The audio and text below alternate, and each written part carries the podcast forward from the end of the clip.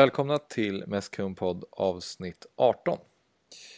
Idag är det jag, Axel Insulander och du, Ruben Barron, som utgör Mästkung-podd. Yes, duon. Exakt. Och idag så ska vi givetvis prata en hel del El Clasico, sen så ska vi bemöta en eh, lyssnarfråga som vi har fått via mejlen och eh, lite annat smått och gott. Men vi börjar i rätt ände och börja med just El Clasico. Vad är dina spontana tankar kring den matchen Ruben? Ja, spontana tankar det var ju, det blev ju en, en väldigt liksom eh, underhållande match. Framförallt ur en neutral synpunkt kanske. Man var ju lite rädd för att det skulle bli liksom avslaget och i och med, i och med det faktum att vi har redan har bärgat titeln och sådär. Men det, det blev ju en eh, fotbollsfest ändå och tycker väl om man liksom delar in, man kan dela in matchen i före och efter utvisningen lite grann. Eh, känner jag ändå. Och det, jag tycker väl ändå att före utvisningen så det är klart att problematiken som har varit under Valverde syntes ju även då. Vi kunde liksom inte riktigt få kontroll på Real och sådär. Eh, men jag tycker ändå med bollen var vi ganska bra i bollinnehavet och lyckades ändå flytta på Real på ett bra sätt och, och flytta på bollen. Och, mm. Det var jag väl ändå nöjd med. Men just i pressspelet och så, så fick vi inte tag på dem. Men mm. det har man ju å andra sidan liksom vänt sig vid vid det här laget. Så jag, jag var ganska nöjd innan utvisningen. Sen så sker ju det som sker och, och då får man ändå säga att vi kommer... Vi klarade oss med blotta försäkelsen ändå, trots att vi, jag tycker faktiskt, sett till faktum att vi var tio man, att vi gjorde en ganska bra match. Mm. Men mm. du känner, det, det, jag var ändå hyfsat nöjd sådär, ja. eh, när det var 11 mot 11 faktiskt.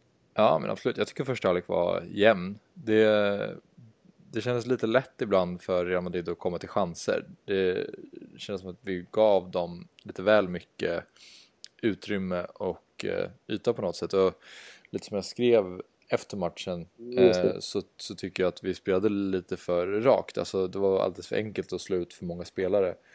Och eh, just att Coutinho eh, hamnade ganska högt upp så det blev, kändes som att det var Ronaldo mot Sergio Roberto ganska många gånger ganska enkelt utan att de behövde anstränga sig särskilt mycket.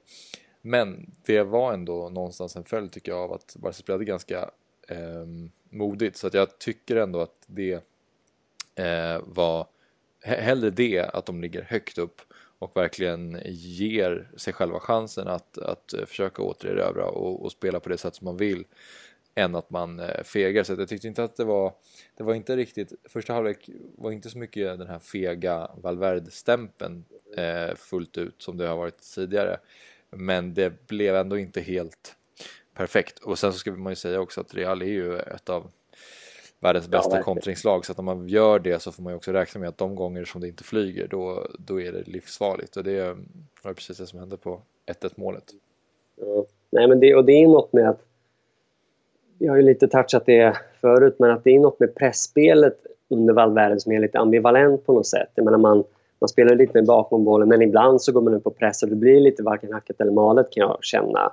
Ja. Alltså, och nu de senaste matcherna, vi ska, vi ska komma till cupfinalen också. Så där. Men då har man ändå spelat, precis som du säger, lite modigare.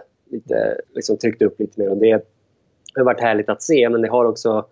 Man har blivit bräcklig och det har varit lite mer Enrique-aktigt i det att vi har, liksom, vi har blivit sårade eftersom det inte har funnits den här kristallklara pressen och det här, det här tydliga pressspelet. Det kan jag känna är... Ju mer jag tittar på vad världen spelar, desto mer känner jag att just, just pressspelet är en det, det, det, sitter inte helt enkelt. Och det, det, det, känner jag. Jag hoppas att inför nästa säsong vi kan antingen få in spelare som är bättre på det eller fixa det på rent liksom, taktisk väg. Så där. För, det, för med bollen tycker jag ändå att det är klart att det har varit lite återhållsamt under, under loppet av hela säsongen. Lite fegt enligt vissa. Men, men mm. jag vidhåller ändå att själva liksom bollinnehavet, i flyttandet av bollen, har varit bättre än under Enrique. Men det har liksom ändå inte, vi har ändå inte kunnat kontrollera matchbilderna i och med att pressspelet inte har suttit. Och så mm. så det, det är väl något jag känt, kände under det klassiska och har känt lite de senaste veckorna. Så där. Jag tror att, jag har i alla fall en känsla av att de blir lite för få centralt eh, ibland och att det är där som just själva pressspelet brister. För att om man tittar på hur Luis Enrique spelade med sin fy, tydliga 4-3-3 uppställning med Messi, Neymar och, och, på varsin kant och Suarez i mitten. Då, då kunde de tydligt ligga på eh, motståndarnas ytterbackar och så kunde Suarez försöka stänga av passningarna mellan mittbackarna. Och så hade vi tre väldigt centrala spelare som alla kunde plocka upp eh, motståndarlagets mittfältare. Och yt våra ytterbackar flyttade högt upp på deras yttermittfältare. Och då var alla hade en ganska tydlig spelare att plocka upp och eh, det underlättade liksom för hela laget att kunna låsa fast på det sättet. Nu blir det ju ofta, i och med att det ofta land, landar i en 4-4-2 Messi och Suarez pressar som anfallare men när de blir bortspelade och det kommer in en passning centralt och man spelar med tre innermittfältare så som Real gör med, med Casemiro och eh, Modric och Kroos. Då har vi bara Busquets och Rakitic där. Och visst, Iniesta rör ju sig ofta in mot mitten och även Coutinho men det är främst i, i anfallsspelet. Defensivt så ligger vi ganska mycket 4-4-2 och där tyckte jag man såg att det var ett problem för just 1-1 målet som vi tar liksom som ett exempel så, så var det ju det att Busquets låg ju om jag inte missminner mig, försökte stänga av ytan lite längre bak och medan eh, Rakitic plockade upp vem det nu var, Casemiro eller eh, Modric. Eh, men då fanns ju Kroos öppen och det var ju till honom den passningen kom och då var det ju Busquets jobb att försöka lossa, eller stänga av den men han hann inte dit för att han var tvungen att stänga av en annan yta så jag kan känna att de är lite för få där inne och därför så tycker jag att just pressspelsmässigt så är inte 4-4-2 den optimala uppställningen för Barca. Nej, i synnerhet inte den här raka 4-4-2 för det, för det har vi också pratat om. Det. Man, man kan ju, och nu också, man, jag kan liksom, man kan inte landa i något annat än att det finns ändå ett värde. Ska vi spela så här öppet och lite utanpå som vi gör under Valverde, då ska Paulinho vara där. Alltså, då ska det vara ett diamantmittfält. Ja, men jag, jag vet, jag, jag tjatar om det, men det är liksom... Det är ju det du pratar om också, att det, det ska vi spela med ett mindre bollinnehav och, och sådär, då, då kan vi inte vara så öppna centralt det kommer inte flyga i, i liksom, över en hel säsong och, och mot riktigt bra motstånd. Och då, så återigen, det, det, den här raka ja. 4-2-grejen som Valverde håller på med tycker jag är så bräcklig. Mm. Faktiskt. Mm. Men eh, om vi går till andra halvlek då, när det var eh, spel med en man mindre. Hur mm. tycker du att eh, laget skötte sig? Ja, bra under omständigheterna ändå. Det är klart att det faktum att Ronaldo inte var där, det, det påverkar ju. Jag, jag, har svårt att säga att han inte skulle ha knoppat in en, en boll eller två om han var centralt i straffområdet här. Ja. Eh, men det var han ju inte och, och jag tycker man... Och, och, andra, och liksom i andra änden var ju Messi väldigt aktiv på, på liksom, vi ska väl... Vi ska väl få väl eh, men han, var, han var ju liksom så... Han var så otroligt... Eh, uppe i varv på något sätt. Alltså på ett sätt som man, man knappt har sett honom vara faktiskt. Alltså han var ju väldigt bra, målet är otroligt snyggt och allt det där. Men just där i pressspel, det kändes som han verkligen axlade en sorts eh, kaptensroll på ett ja. sätt som... Det var, det var... Han var ju han var, verkligen, han var lite så i krigar, krigarmode men samtidigt så ja. bjöd han ju på ett eh, Ronaldinho-leende när han försökte ligga inne vid första stolpen. Det var rätt ja. härligt. Alltså mm. att han liksom skrattade tillsammans med Navas på något sätt, att han försökte lura honom men att mm. Navas med, var med och stängde ner honom.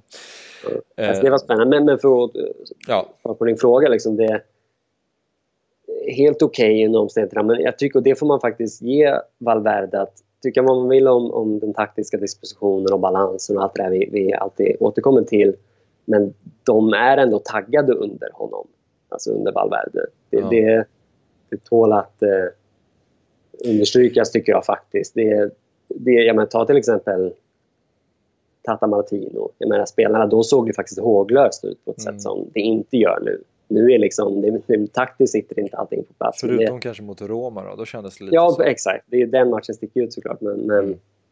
men, i stort så har de ändå, och spelarna verkar ju trivas under Valverde och de är ju taggade. Och en spelare som Messi, som det är klart att det är inte helt lätt att hantera spelare med den statusen.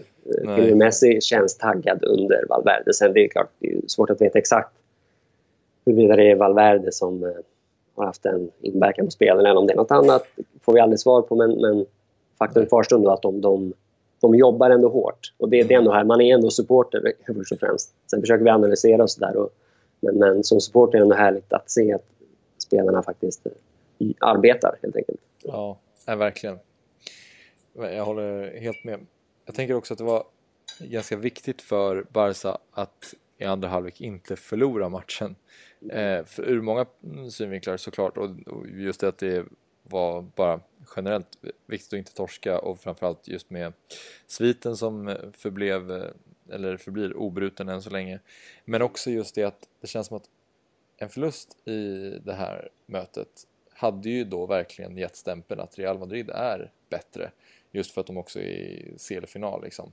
Och jag känner också att det, det ligger någonting i, i lagets, i framtiden för laget att, att det här 2-2 resultatet nu eh, efter att man också fick en man, min, eh, en man utvisad det känns väldigt, bara, det känns väldigt viktigt att sviten eh, är intakt och att eh, vi inte torskade det här eh, rivalitetsmötet för, för moralen i truppen på något sätt och inför kommande säsong. För annars så tror jag, mm, det är, så, det är så mycket som hade gått sönder i en förlust att okej, okay, de har tagit sig till final och dessutom så, så förlorade vi den här matchen och vår eh, svit är, liksom, spelar ingen roll längre och så vidare. Så det, det, hade förtagit ganska mycket tror jag. Så jag, jag, jag, tycker man, jag tror inte att man nog kan understryka hur viktigt det var att eh, det blev minst ett kryss.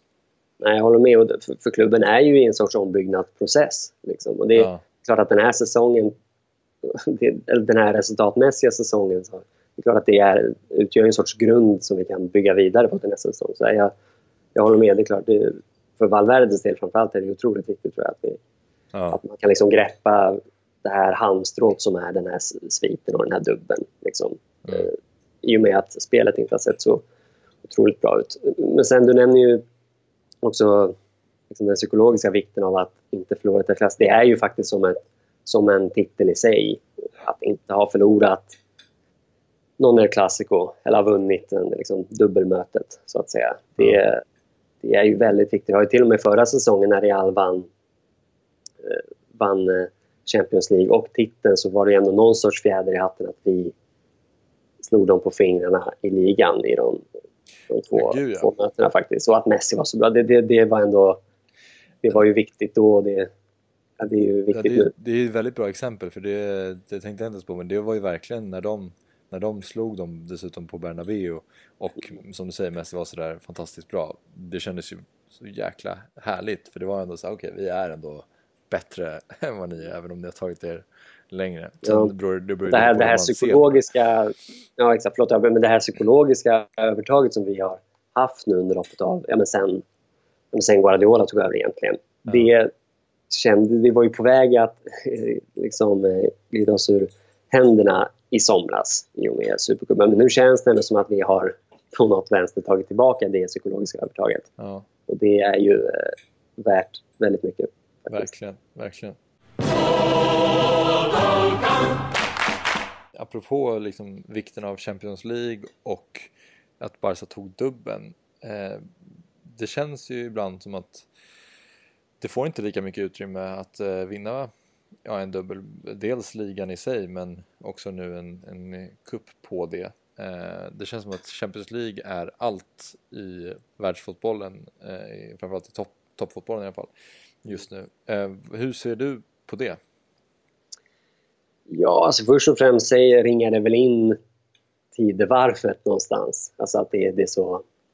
Ja, men det är ju rubrikernas tid och allt det där sociala medier och hej och hå man tycker och det, det är som eh, får störst rubriker blir också det som fastnar på folks näthinnor och det i sig skapar en sorts, det blir en sorts snöbollseffekt. Och, och det, det, jag tycker det är lite, jag är inte ensam om det, men jag tycker att det är lite, det är ganska mycket tråkigt att en inhemsk dubbel hamnar i sån hög grad hamnar i skymundan av, av en Champions League-titel. Ja. För det är ju faktiskt, Guardiola i, sa ju i en presskonferens, om än lite, han liksom hårdrar det lite grann, men han sa ändå att... Eh, eller det han sa var att de, de som inte begriper att en ligatitel är svårare eller, eller värt mer än en Champions League-titel, de fattar inte fotboll. Så sa, och det är lite liksom, ja. raljant uttryck, men det, det, han har någon poäng tycker jag. För det, det är klart som korvspad att det liksom är svårare att bygga, eller det svåraste i fotboll är att bygga ett konstruktivt spel och att kunna föra matcher och bryta ner låga motstånd över en hel säsong. Ja. Det är klart att det är svårare än att i kuppspel ta sig hela vägen fram. Alltså, ja. om man, om man liksom hårdraget, och det är inte så binärt eller svart och vitt på något sätt, men om man ändå som en tankelek liksom mm. ska hårdra det så, så tycker jag att det är, att det är mycket säger, en, en, en ligatitel säger mycket mer om ett lag än en Champions League-titel gör. Ja, jo så är det ju. Eh, däremot så kan jag tycka, eller det, det, som du säger nu, det var, jag tror att det var typ Patrik Andersson eller någon annan som, som sa det för ganska länge sedan när, jag tror, jag tror att det var han, han spelade i München som sa att eh, ligan var större för honom än Champions League, för Champions League var en formtopp och ligan var mm. en prestation på något, någonstans. Och det, det ligger väl någonting i det. Däremot kan jag känna att att lyckas i Champions League, det är ju en annan typ av egenskap och en egenskap som är åtråvärd också hos ett lag. Att vara som bäst när det gäller som mest. Alltså, mm. för Barca, absolut att eh, den egenskapen att kunna bygga ett lag och, och vara bra över en längre tid är, är fantastisk. Det, det ska ju hyllas. Samtidigt som om man kollar match för match så innebär det ju också Las Palmas hemma och Levante borta och sådana typer av matcher eh, som ju är lättare än att spela ett dubbelmöte mot typ Liverpool. Eh, så på så sätt kan jag tycka att det är lite synd att Barca de senaste åren har tappat den egenskapen lite att när allting ställs på sin spets, ja då klarar inte riktigt spelarna av att, att prestera. Så att det är någonting mer kanske mentalt i den eh, aspekten som eh, ju Real varit skickliga på de, de senaste åren. Ja, jo, och det, det håller jag med om. Det, det är klart att det faktum att Barca inte riktigt står sig just nu i kuppspelet Champions League på samma sätt som de gjorde under Guardiola, det är såklart det är en svaghet. Alltså det, mm. Under Guardiola kunde vi ju, och under Rijkaard för den också, måste man säga, det, det, det är klart, då kunde vi både och. Då kunde vi bygga spel över, över tid, vilket ja. är en väldigt svår sak att göra, men också kunna anpassa oss lite grann och, och inte bli förutsägbara eller inte bli ja, men inte liksom eh, stöta på patrull på det sättet i Champions League. Och det, att kunna vrida på det på det sättet, det är ju såklart, det är ju det förtjänar det högsta betyget. Och där är vi ju inte. Så det är klart att men jag kan tycka om man ändå ska ställa dem mot varandra, det behöver man inte göra, men om man ändå gör det så tycker jag att det är lite märkligt att en Champions League-seger på något sätt värderas högre än en inläggsdubbel. Ja. Men, men med det sagt så håller jag med. Det är klart att det, helst av allt vill man ju kunna göra båda sakerna mm. Nej men det är ju verkligen känslan de senaste åren att eh, Champions League-titeln betyder så oerhört mycket mer än ligatiteln som, som du sa innan vi började spela in nu att eh, om man kollar på City också att deras säsong. Inte ens känns som att den är superframgångsrik trots att de håller på att slå typ alla rekord som går med deras lag i Premier League med flest poäng och mål och så vidare. Mm. Eh, och har ju varit helt otroliga genom hela säsongen eh, egentligen. Men floppade över två matcher mot, mot Liverpool och då så blir det stämplat som en eh, mellan, nej, kanske inte mellansäsong men något, något ja. övre liksom. Mm. Eh, ja, och det och ta, om man tar Real som till exempel det faktum att de inte kan göra det vi är väldigt bra på och det sitter väldigt bra på, det vill säga liksom kunna konsekvent bryta ner lågstående lag eller ha en tydlig spelidé som eh, liksom ger, som bär frukt över en hel säsong. Det, den liksom, ty, det tydliga tillkortakommandet hos Real sopas in under mattan i och med att det går så bra i Champions League. Ja. Det, och det tycker jag ändå är ju, det är ju, man pratar om Zidane som tränare, han, han är ju bevisligen en fantastisk tränare i och med att det gått så bra för dem i eh, Champions League och sådär men, men att inte lyckas bygga ett spel över tid, det är ju en liksom ganska rejäl eh, svaghet som jag tycker ja. borde pratas mer om i fallet mm. Zidane. Och det är ju en oerhört skör tråd som han liksom hänger på för att ja, om, om det hade varit så att eh, Juve liksom hade slagit ut eh, Real eller att Bayern München hade gjort det mm. så då hade ju eh, Reals ja, då finns det inget kvar. superfiasko. Nej precis, då har de ju ingenting att backa upp det med. Det finns ingen cup mm. eller, eller liga att spela om. Eh, då är det bara då, då kanske han hade fått, fått gå liksom. Så att den, de lilla små marginalerna som de hade med sig i eh, dubbelmötet mot Bayern framförallt när det var så jäkla jämnt och jag tyckte Bayern var egentligen bättre över 180 minuter så, eh, så klarar de sig ändå medan i Barcas fall så det kan man ju verkligen se att eh, Barca kör, gjorde ju ett, ett fiasko i CL men det känns ju ändå som att Valverde kommer sitta kvar eftersom han ju trots allt vinner en dubbel ju. Mm. Vi går vidare till cupfinalen tänker jag.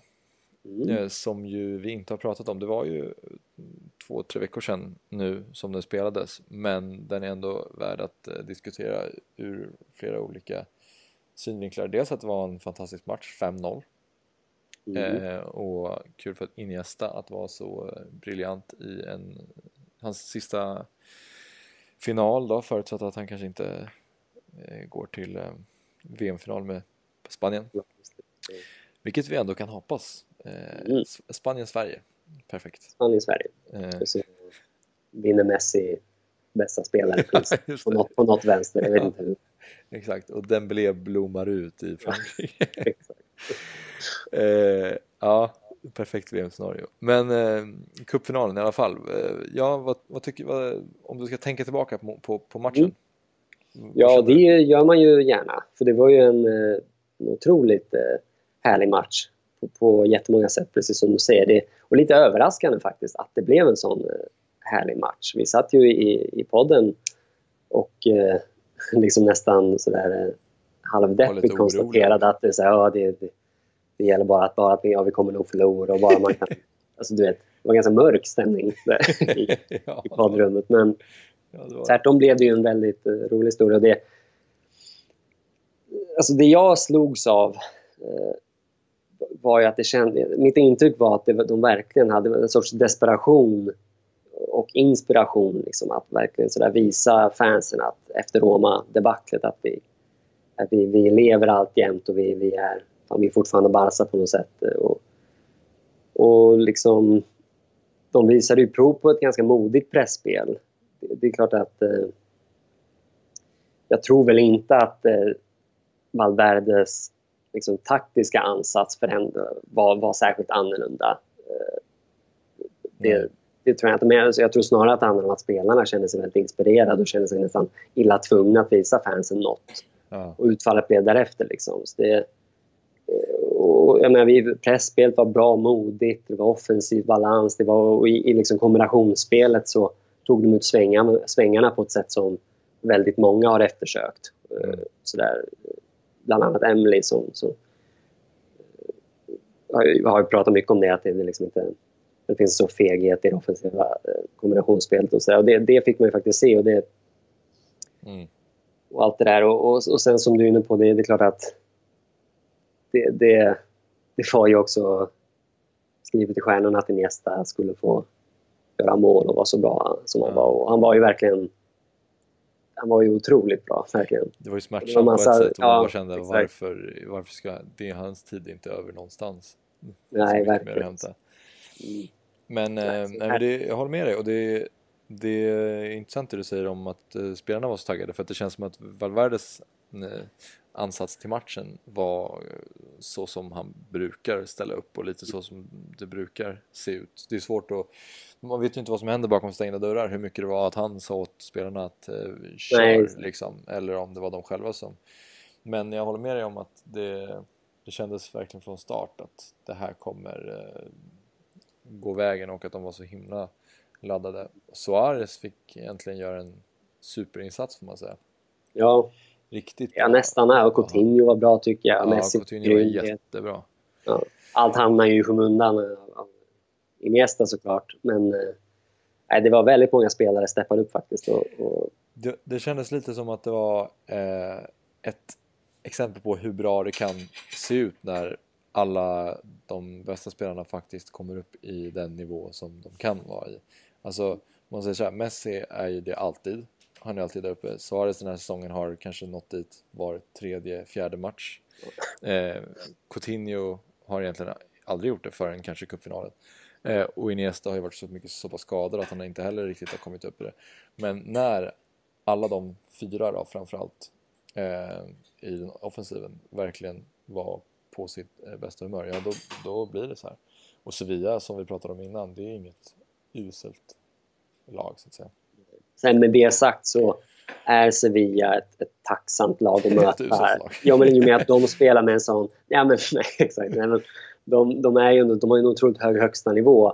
och kan ju slå vilket lag som helst på fingrarna eh, på en bra dag. Men de... Det, alltså det faller ju när de, i och med att de spelar med en sån offensiv balans och spelar på ett, ett sätt som gränsar till, till naivt Ja. så faller det laget platt när det väl faller. Alltså det faller väldigt rejält platt. Ja. Eh, Det har man sett några gånger i år. Inte minst när de mötte Real på Bernabéu och kommer dit och blir överkörda med 5-1. Liksom. Det, det, Ja. så att, att Sevilla, att luften gick, ut Sevilla, gick ur Sevilla på det sättet var ju liksom kanske inte så jätteöverraskande på något sätt. Det, det är lite hundra eller noll med dem. Antingen träffar det rätt eller så går det rejält fel. Liksom. Så det var en tacksam match att spela så tillvida för Barcelona. Det ska man ändå ha klart för sig. När man, sen med det sagt så det är klart de, det tar inte, man ska inte, det tar inte ifrån Barca någonting. Men det, Nej. Nej, men ja, eh, visst, de kändes ju eh, ganska håglösa ganska tidigt eh, in i matchen. Hur var det? eh, Spelade Dembélé någonting i matchen? tror in, jag tror inte det. Inte mer än några minuter på slutet i så fall. Jag måste kolla här lite snabbt. Eh, ja, han hoppade in i 82 minuten för Coutinho. Och Paulinho hoppade in istället för Sergio Busquets och Denis Suarez kom in istället för Iniesta i 88 Men eh, Sillesen stod och eh, hans passning till Coutinho är värt att prata om nästan bara för att den var så magisk. Det var så härligt att se hur de firade också. Umtiti och Ja. Sprang till honom direkt. Och det, och det är sånt där är härligt att se. Mm. Äh, Det var otroligt. Och han är ju vilken målvakt det är. Alltså det, Ja, ja, det det är nästan så att man unnar honom en flytt på något sätt. För att han, han, han är ju... Det, det är såklart, han spelar inte jättemånga matcher per säsong nu. Har inte spelat så många matcher per säsong. Men att döma av, av eh, de matcherna han har spelat så är det en supermålvakt. Både med, och, med händerna och, och med fötterna. Han, han- ja, han är the real deal, säger jag. Så liksom. håller verkligen med. Han är ju, eh, är ju om, inte, alltså om, det hade, om det här hade varit förra säsongen då kanske han till och med hade eh, kunnat få stå i La Liga eh, Mm. efter några supermatcher i kuppen. Men nu har ju Ter varit så fru- fruktansvärt bra också så det, på målvaktssidan finns det ingenting att klaga på. Det är ju väldigt roligt att Mm. eh, Barca har bra målvakter. Det känns som att de senaste åren har det ju varit lite, alltså, om man tar Victor Valdes, han ju speciell. Eh, han lyckades ju mycket till tack vare att laget var så fruktansvärt bra och att han ändå höll tillräckligt hög nivå men han, kanske, han var aldrig kanske där uppe. Mm. och sen har det varit lite andra, Claudio Bravo som också instabil men väldigt vass eh, vid tillfällen. Men nu känns det så, nu känner man bara så att, Ter kan stå i Barca i tio år till. Ja, och, det, och så ställer man liksom Sillisen mot eh, Manuel Pinto så känns det också... Det säger ju allt på något sätt om- målvaktssituationen. ja, verkligen. Eh, jag håller med. Och, just att de båda har så pass bra fötter. Alltså Ter Stegens fötter är ju sinnessjuka. Jag minns att han spelade ju eh, Borussia Mönchengladbach innan va? Mm. Eh, och han spelade ju tillsammans med Branimir Hergota som sa i någon intervju att eh, Ter Stegen är typ bättre rent tekniskt än vad jag är med mina fötter. Alltså vissa passningar han slog på träningarna var så här typ svårt att fatta hur skicklig han var och det kan man ju se ibland. Och Ja, Sillesen är ju för fan likadan typ. Mm. Vilket Nej, det finns så... Ter Stegen var ju anfallare när han var riktigt ung i Mönchengladbach i ungdomslagen, tror jag. Om jag inte Jaha okej. missminner mig helt. Där. Det var väl ganska länge sedan i och för sig. Det är lätt att sitta Ja. här och förvanska historierna. Men, men jag vet att han började som anfallare i alla fall. Och i El Clasico, alltså Bales mål är ju ett eh, sjukt avslut så det går ju inte att säga så mycket om. Eh, 1-1 målet minns jag inte exakt hur han var placerad. Möjligt att han skulle kunna komma ut eh, bättre på Benzemas nick och typ kliva ut och skära av den banan. Det var ett snyggt mål också, tycker jag. Ja, det var det. Det var faktiskt ett eh, oerhört snyggt mål. Om vi ska, ska åter, återvända till klassiken bara för en sekund, för jag, jag kom på det. Vi, vi nämner ju inte ens domaren nu, men det kanske är liksom medvetet och kanske ett vuxet beslut av oss. Liksom. För det, är- Ja, men det är ändå den, ja det var ju en usel, får man ändå säga, får man lov att säga, en ganska rejält usel domarinsats. Ja, Rakt men- över, alltså rakt igenom, jag tycker... jag. Det, ja, jag vet inte. Jag tycker så här, generellt tycker jag att han höll nivån. Alltså det, kan, det är lätt att det kan spåra ur och det höll det ju på att göra. Men jag skulle ändå inte vilja hävda att det fullt ut gjorde det.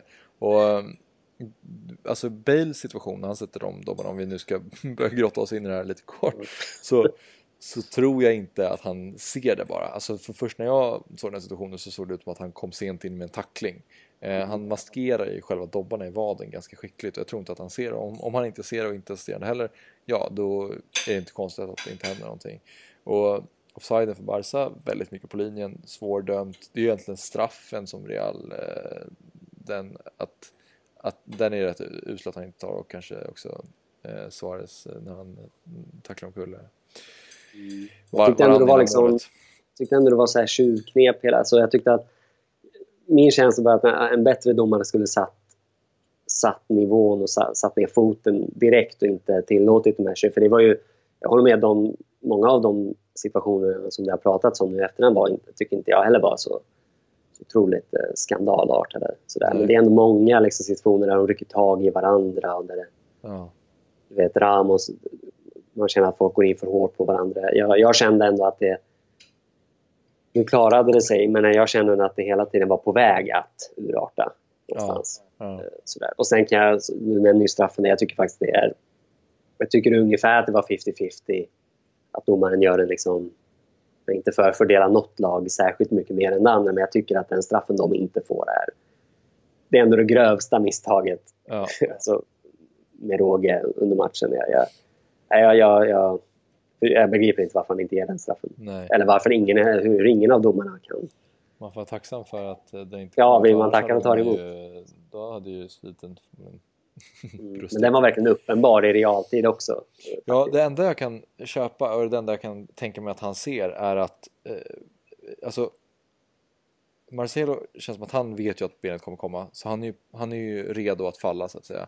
Så han ramlar ju nästan kanske någon hundradel innan sparken kommer. Jag tycker inte att det är super alltså glasklart att det, det är en svepning med fötterna. Eh, så. Det, man ser det på reprisen och man ser att det är liksom är solklar kontakt men jag kan tänka mig att han tycker att eh, eh han, eller han tror att Marcelo filmar. Mm. Men jag håller med om att eh, visst var det straffspark. Men det var kul också att Ola Andersson som expertkommentator ju, eh, han tyckte inte att det var straff. Ja visst, det var så sjukt att du säger det. För jag, jag satt och såg match med, med några kompisar och, och, jag, och vi, du vet, det surrades och skreks och hej och, och jag, jag ja. Så tyckte jag att jag med och hörde att Ola Andersson sa att det är inget straff. Och, jag, och sen bara avfärdade det för jag tänkte det, jag måste ha hört fel. ja. Han sa alltså det, det är Men det, spännande. Det, jag, jag, tror att det är lite samma resonemang som jag hade om domaren, att han, att han såg det som när det hände att eh, Marcelo gick, la sig tidigare än vad benet träffade honom och att det då ser ut som en filmning. Och sen när man ser reprisbilderna då ser man ju att det är en klar kontakt och, och han, han sitter ju och säger att så här, nej det, är, det här det är ingen straff, han lägger sig, det är förstärkning så här. Och man märker ju att Henrik Strömblad är så här, han tycker att det är straff. Han, han förstår inte riktigt vad som händer så han är lite så här, ja sen är det ju en kontakt där. Men han vill inte heller riktigt säga emot sin expertkommentator liksom Nej. fullt ut och börja blomma ut i en full-blown discussion så att eh, det, de höll sig kalla men sen i studion efteråt direkt när de pratade om det så både Patrik Andersson och Niva var ju så här, ja det är odisk ja. odiskutabelt liksom. Det är intressant det där, vi ska inte fastna i det för länge men det, det är intressant det där med förstärkning och så där. För jag är ju, jag är ju väldigt sådär, tar ofta förstärkarna i försvar. Mm. För jag känner att det är enda, det är ju liksom sätt, om man inte visar domaren att hej, här var det en förseelse, då får man ofta inte sakerna med sig. Nej. Och försvararna fuskar ju hela tiden, precis som ja. det sker ju mer fusk i, den, i defensiv väg än i offensiv väg. Så det blir en sorts rundgång det där. Men sen så ja, förstärker man för hårt, ja då, precis som den poängen du försöker göra, då, då då får man inte saker med sig för det ser överdrivet ut och sådär. Det, så det blir en sorts negativ spiral på något sätt. Av, av mm. Vi har fått en eh, lyssnarfråga faktiskt. Eh, mm. fått ett mail från Max Hansson. Vilket är roligt att vi får lite eh, respons på eh, podden. Och eh, det var ett intressant mail som eh, Max skickade. som vi båda har läst. Där han ju skriver lite om att det kanske är på tiden att lämna det gamla Barcelona bakom sig nu speciellt nu när Iniesta lämnar att det inte finns tillräckligt mycket eh, spelare kvar som kan eh, bygga vidare på det, det spelet, alltså just det kontrollspelet och bollinnehavsspelet eh, mm. för att försöka förklara vad vi menar. Och istället kanske bygga vidare på något nytt och någonting som är mer anpassat för spelarna som, som finns och mer Luis Enrique-aktigt men eh, kanske också lite eh, bättre eller lite vridet på så att säga. Mm. Vad, jag tycker det är intressant och det, för det kan ju det känns som att det, det, kan ju bli så att det finns inga, inga spelare kvar som har den typen av spel i sig att kunna kontrollera så som Xavi Iniesta Busquets kunde göra eh, vissa matcher. Och att det kanske finns ett värde i att hitta en annan väg för, för framgångar. Vad, vad tänker mm. du? Ja, men det är, nej, jag håller med, det är intressanta tankar just det där med att hur... Eh, ja, men i, i takt med att man, man Barca inte har verktygen för att spela vårt spel och i takt med att den, fotbollen förändras i stort liksom, och den moderna fotbollen tar över, finns det, är det på sin plats att eh, eh klubben också, alltså Barca också förändras. Och det är, svaret är ju liksom jävligt komplext men det, jag tycker väl någonstans att ja, det finns ett litet utrymme för anpassning. Det gör det nu, kanske ännu mer än någonsin, men det har det också alltid gjort. Även Barca, inom ramarna för, för vad Barca är och vilken typ av fotboll Barca spelar så finns det ju ett visst mått av att pendeln slår från ena hållet till det andra. Liksom. Det har det gjort långt innan Guardiola har det liksom alltid gjort. För, för, man måste förändras som lag någonstans. Liksom. Mm. Men det är just, och det pratar vi ofta om här i podden, det är just det där var går gränsen? Hur mycket kan man anpassa sig innan man förlorar sin identitet? Och, och det är någonstans det, det är där man, man alltid landar någonstans. För det, det, tror jag, för att svara på Max fråga eller fundering, så nej, det är inte värt det. Jag, jag är inte redo att skriva under på, på att Barca skulle anpassa sig och förändras så mycket att vi inte längre befinner oss innanför ramarna av det Barcelona har stått för och, och sådär. Eh, ramarna för, för Barcelonas ideologi helt enkelt. Och, ja. men, men återigen, var går den gränsen exakt? Ja, det, det återkommer vi ofta till och det är ju en, en nästan godtycklig gräns. Eh, sådär. Och det är ju det är lite fråga om smak och hur man ser på fotboll och sådär. Men, men, min bild är väl att, att eh, det är... Eh, för min egen del känner jag att det Barcelona inte...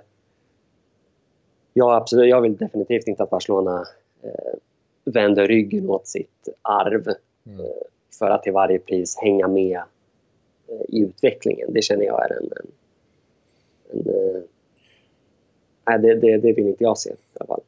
Hur tycker du att man ska gå tillväga? Det här hamnar ju lite i det vi har pratat om många gånger förut, men hur tycker du så fall man ska, att man ska gå tillväga för att eh, jobba för att bibehålla identiteten då? Ja, men det, det handlar ju mycket om en sorts liksom kompromisslöshet och kompetens inom klubben och en sorts, tror jag, en sorts eh, ett mod, ha, ha tillräckligt med mod för att verkligen tro på att, att ja, men vi, vi står vi står tryggt här i, liksom mitt i stormens öga trots att det händer saker runt omkring och så måste vi tro på att vår fotboll, att det visst går att spela vår fotboll i den framtida eh, liksom, eh, fotbollens värld. Och för, för, det tror jag att det gör. Jag, jag, jag menar, nu ser vi ju en, en period när, när saker och ting öppnas upp lite mer och där vår, den kontrollerande typen av fotboll, om man nu kan kalla det det, står sig lite slätt för tillfället. Men, men den pendeln kommer ju också att slå. Ja. Det är ju en sorts liksom... Eh, det är lite cykliskt det där tror jag. Ja, det är exakt. Fotboll, eh, precis. Fotbollen är ju cykliskt och, och ser, ser Barca bara till att, att uh, slå vakt om den kompetens som, som gör att vi kan i framtiden och nu och i framtiden spela vår typ av fotboll, då kommer, då kommer vi att klara oss bra. Uh, liksom, mm. Det tror jag. Och det, det är klart, perioder där det går sämre är ju oundvikliga och det kommer också ske, men det, det är okej. Okay. Mm. Liksom. För det kommer, pendeln kommer att slå, det, det är cykliskt och sådär. Absolut, jag, jag, tror inte heller att det behövs så många spelare för att det ska eh, kunna eh, bestå. Eh, alltså en som också varit inne på förut, en central innermittfältare som är oerhört bollskicklig och, och, och teknisk och med en bra spelförståelse kan göra väldigt, väldigt mycket. Och sen så länge man har då spelare där uppe som, som kan också göra mål och, och vara vettiga där framme så kommer det liksom ha folk som, som kan lösa det åt oss. det, det jag menar är att man har liksom ett mittfält som, som kan kontrollera och tillräckligt skickliga spelare som kan avsluta och det har vi ju onekligen och det ryktas ju om att det kommer komma till exempel en Griezmann också in i, i laget som blir ytterligare en sån typ av spelare. Eh, och jag menar just identiteten, visserligen lämnar Iniesta men jag tänker att eh, så länge Messi är kvar så kommer det finnas oerhört mycket av det. Han har varit med så oerhört länge och han är så mycket av det. Eh, han representerar eh, det på ett jäkligt tydligt sett Busquets också som har några år kvar i sig. Och jag tänker också att många av de spelare som har kommit eh, men som har varit med ett tag nu ändå, till exempel Jordi Alba eller kanske eh, även Ter Stegen i viss mån tror jag Umtiti kan komma att göra det också. de blir också liksom inlärda det här och det känns som att de plockar upp det ganska snabbt och, och representerar också, jag tycker Ter Stegen, eh, trots att han är målvakt, eh, representerar det spelet i, i sitt målvaktsspel rätt tydligt också. Så att trots att vissa stöttespelare försvinner så känns det ändå som att de spelare som kommer in får in identiteten i sig på något sätt ganska snabbt. Mm. Mm. Um, och jag känner inte att eh, det finns eh, fog för att rucka på det riktigt ännu. Visst har man känt några gånger den här säsongen att fan man kanske borde spela på ett annat sätt för att kunna eh, få ut mer av det här laget som vi har men det, det, känns inte riktigt än som att man måste gå den vägen. Det känns som att man kan ta snarare ett steg tillbaka för att hitta, mm. hitta rätt. Ja, precis. För det handlar ju om att vi inte gör det tillräckligt bra just nu. Ja. Alltså det Max eh, liksom touchar, touchar vid är ju att, oj, att, att fotbollen skulle ha förändrats så mycket att, eh, och, och, och, att det är för svårt att... Eh, det är, liksom, det, är inte, det är inte realistiskt att kunna spela på det sätt som vi vill göra över tid. Men det, det, det håller jag inte riktigt med om. Jag kan förstå farhågan, jag kan känna den också. Men jag, det är ju visst möjligt. Och det handlar ju bara om att hitta rätt spelare och, och utbilda rätt spelare. Och, ja. och det är lite...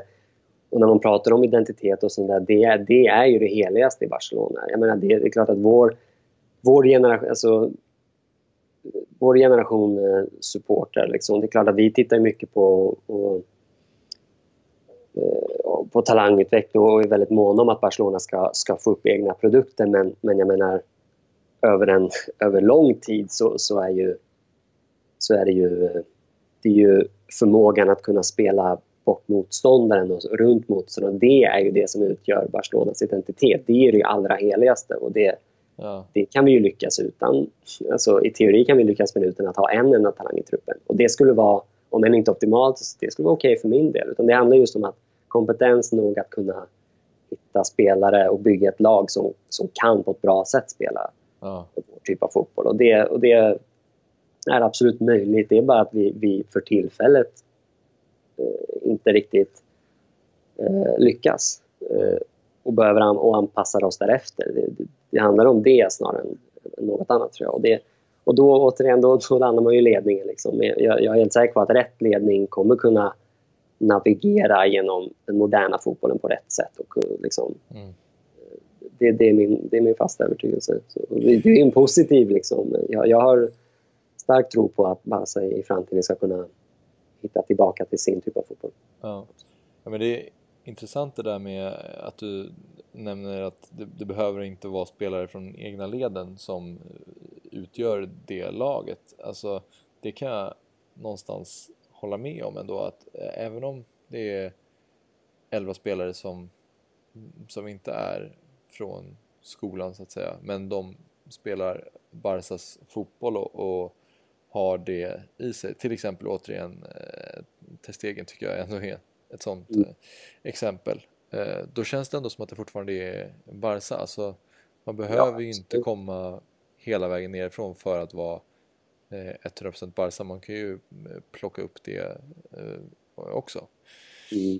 Jag är ju tvärtom ganska tolerant mot, mot det där att, att vi, vi liksom för tillfället inte, det pratar vi ofta om, att, att det för tillfället inte kommer upp så många talanger. Det är problematiskt och säger någonting om klubben, absolut, men det, det är ju å andra sidan eventuellt en sorts oundviklig utveckling bara.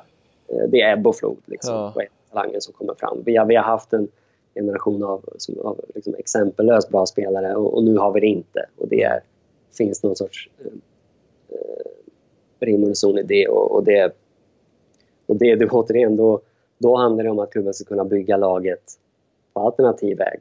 Ja. Eh, ja, precis. Det är ju, där är nyckeln. Det, det är ju precis det, det, man, det som jag tror kan skapa någon form av oro är väl när det kommer spelare som till exempel eh, Neymar som är bara stjärnor och är produkter och kommer till laget och sen är där några år är bra och sen lämnar för ett annat lag för mer pengar. Då är det ju ingenting annat än en, en bra fotbollsspelare som kommer till en klubb och, och, och lämnar efter ett tag.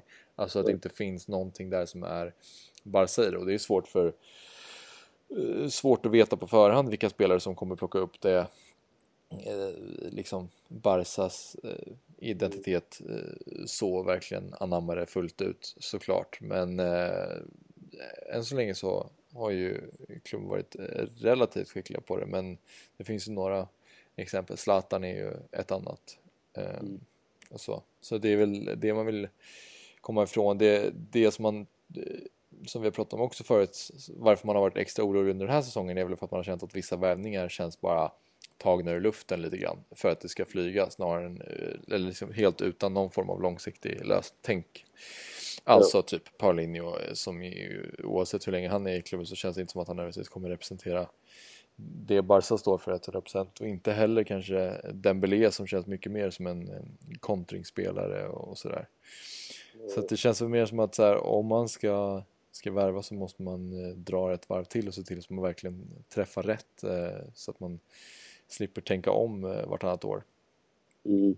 Nej, och det är ju det är just helhetsintrycket är ju precis som du säger att de inte riktigt, det känns som att de inte riktigt vet vad de gör framförallt i, när det gäller värvningsstrategier och sådär. För det är klart att alltså, det behövs ju att bygga det är ändå trots allt ett, ett helt ett, ett, fotbollslag de ska bygga. Det är klart att det behövs olika typer av spelare men det, i grund och botten så står ju vår typ av spel och faller med liksom, jo, ett par, tre, fyra spelare som, som är eh, ja, men, utpräglade possession-spelare. Det, det, är inte svårare än så. Och det, det klart som fan att vi behöver få in de typerna av spelarna mm. innan no någonting kan, kan funka. Och Sen kan man ju börja snacka om att få in en Neymar, en Dembélé, Paulinho som komplement och som spetsspelare och som, för att verkligen kunna ja, skruva till så att vi kan nå allra högst och vinna de tunga titlarna. Och så där. För, det, ja. för det, det är klart, man kan inte bara kortpassningsspela sig till titlarna heller. Och där finns det också en gräns.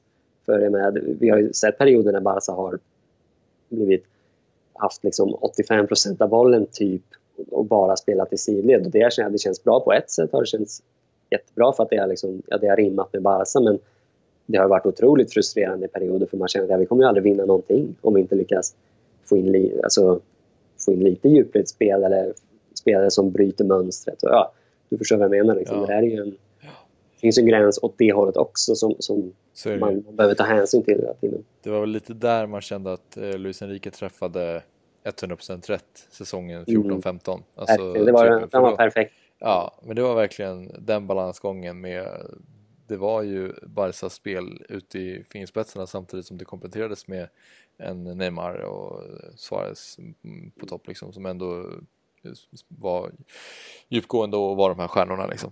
Mm. Efter år av liksom det här handbollsspelet som håglar folk, man, vi hade kört väggen helt enkelt med det här eh, det här eh, extrema possession-spelet. Liksom. Nej, det, det, var verkligen det, där och då var det, det, det, perfekta. Och sen så säsongen efter så blev det som att det vägde för mycket åt andra hållet liksom. Eller ja. alltså för lite åt possession-hållet och året innan för mycket. Ja, så det är verkligen det är verkligen inte helt lätt och i år kanske det känns som att det har vägt lite för lite åt det igen. Så att vi, förhoppningsvis så blir det nästa år någon form av liknande eh, superbalans. Mm.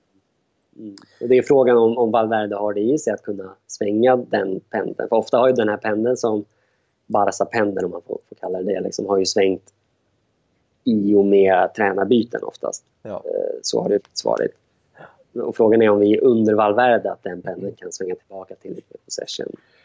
Hoppas det, vi får se. Det beror ju lite på ja. vad som händer i sommar också. Alltså, när, om eh, Arthur kommer in och är vass eh, så kan han ja, kan, för sig så kommer han kanske byta av Iniesta.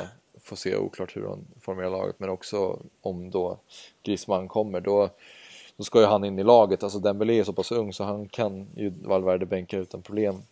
Men eh, det är en annan grej med om Griezmann kommer. Så att, eh, jag menar, den trupp som Barcelona har just nu tycker jag känns väldigt bra egentligen. Och jag menar, man har tagit en dubbel och kommit till kvartsfinal i Champions League på den så den funkar ju uppenbarligen. Men eh, med lite, eh, någon till, eh, till spelare som till exempel Griezmann då ska det mycket till om man inte hotar dem eh, eller spelar om Champions League-titeln. Mm. Det, ska, det ska till ganska lite tror jag för att det ska finnas förutsättningar att vi ska kunna hitta tillbaka till vår typ av spel eller mer. Faktiskt, det, det pratar vi ofta om. Jag, jag tror att det, ja, du är inne på det, det är Arthur den spelaren som man hoppas att han är, ja. och då räcker han och en till för att det ska åtminstone finnas förutsättningar för att ja. spela vår typ av spel. Sen om vi gör det eller lyckas göra det, är en annan femma. Det är lite det som är... Ja, mm. Nästa säsong blir en sorts eldprov för Valverde så tillvida. Men ja. om man är väldigt spänd på Arthur, jag får faktiskt säga det, det det, det är, man, man, får, man ska vara snabb med att slänga in brasklappen att, att ja, han spelar i Brasilien och så vidare. Men fan, jag, jag, ja, jag, jag, jag tycker han ser riktigt spännande ut faktiskt. Ja, jag håller med. Jag håller verkligen med. Har du någonting som du vill tillägga? Oh, tillägga? Nej, det... Men snabbt, det verkar inte bli Kina för Iniesta. Det verkar bli Japan. Jag undrar okay. det, det är nu värt någonting att nämna. Ja, det har jag missat. Anmärkningsvärt i alla fall att inte... För han har ju sagt det att det inte så... skulle bli Europa i alla fall för att han inte ville komma att spela mot Barca. Mm, nej, och jag läste några rubriker från någon pushnotis från ja, Sport helt enkelt. Ja. Och det stod på, på spanska liksom, eh, Iniesta, Noira, Kina typ. Och jag kände bara, alltså Iniesta och går inte till Kina stod det. Ja, och jag kände stress. bara mitt hjärta började, oh herregud, det händer, han stannar, han har helomvänt. Men nej, det var bara eh, det var det Japan som gällde helt enkelt. Men det är ju för tidigt. Alltså han har ja, ju en, åtminstone en säsong till i sig. Ja, absolut. Och du sa det förra avsnittet bra sätt. Han, kan, han, kan, han skulle kunna spela tills han är liksom 40 och bara snurra. Ja. Så han skulle ändå ha, vad, det skulle finnas ett värde i att ha honom på planen, eller i truppen i alla fall. Ja, verkligen. Ja, det är för tidigt. Det... Ja, deppigt. Han hävdar ju själv att det inte är för tidigt och det är väl ändå kanske trots allt han som känner sig själv bäst. Mm. ja, deppigt oavsett. Men, eh, men då tänker jag att vi, vi avslutar där om du inte har några ytterligare kommentarer. Nej, känns bra. Men eh, ni eh, som lyssnar får ju också gärna göra så som Max gjorde, att ni får mejla till våran mejl som är meskeumpod.gmail.com om ni har några eh, tankar eller frågor eller någonting annat som ni vill att vi ska ta upp. Ehm, för det är alltid kul att få eh, feedback och respons på det som vi pratar om. Annars får jag tacka dig eh, för idag Ruben. Mm, tack samma. Så ses vi igen om två veckor. Ha det fint, hej! Barça, Barça, Barça.